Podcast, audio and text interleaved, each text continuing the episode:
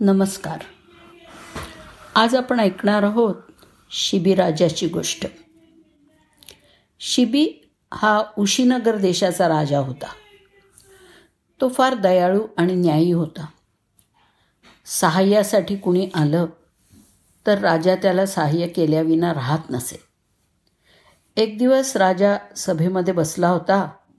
त्यावेळी एक कबूतर उडत आलं आणि राजाच्या मांडीवर कपड्यात लपून बसलं. कबूतर खूप घाबरलेलं होतं. राजाने त्याच्यावर प्रेमाने हात फिरवून गोंजारलं.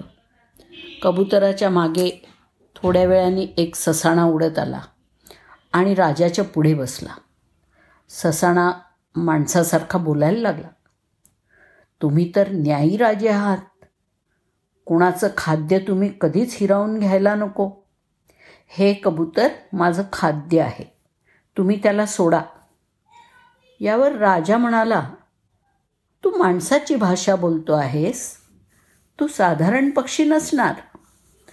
तू कोणीही असलास तरी हा कबूतर मला शरण आला आहे म्हणून मी शरणागताचा त्याग करू शकत नाही. ससाणा म्हणाला मी खूप भुकेलेला आहे. तुम्ही माझं खाद्य हिरावून माझे प्राण का घेता? राजा शिबी म्हणाला तुझी भूक कोणतंही मांस खाऊन शमवता येईल. तुझ्यासाठी कबुतराला मारलं जाण्याची आवश्यकता नाही. तुला किती मांस पाहिजे सांग. ससाणा म्हणाला राजा कबूतर मरो किंवा दुसरा प्राणी मरो. मांस तर कोणालाही मारून मिळतं.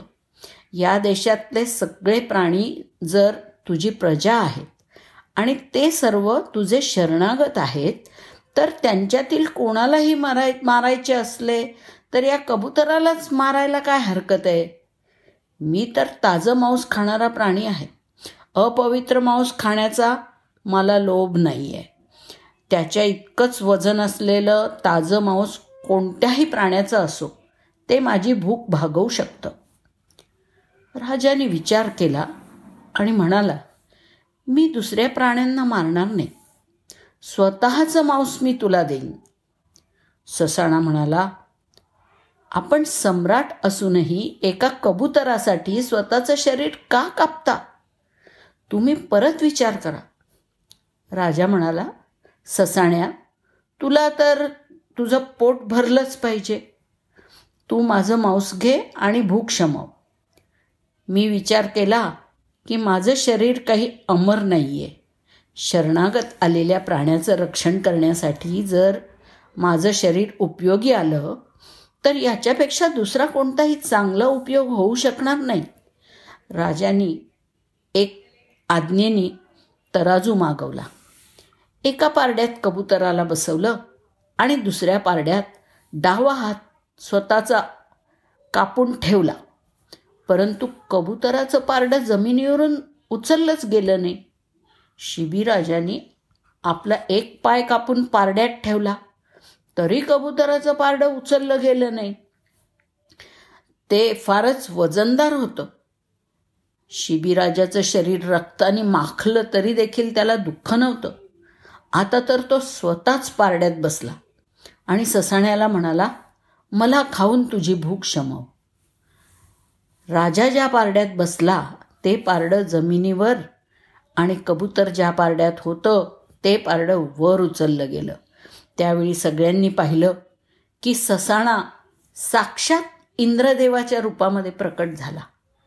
अग्निदेव म्हणाले राजा तुम्ही तर फार मोठे धर्मात्मा आहात. तुमची बरोबरी जगात कोणाबरोबरही करता येणार नाही. इंद्रांनी राजाचं शरीर पहिल्याप्रमाणे केलं आणि म्हणाला राजा तुझ्या धर्माची परीक्षा घेण्यासाठी आम्ही दोघांनी ससाण्याचं आणि कबुतराचं रूप घेतलं.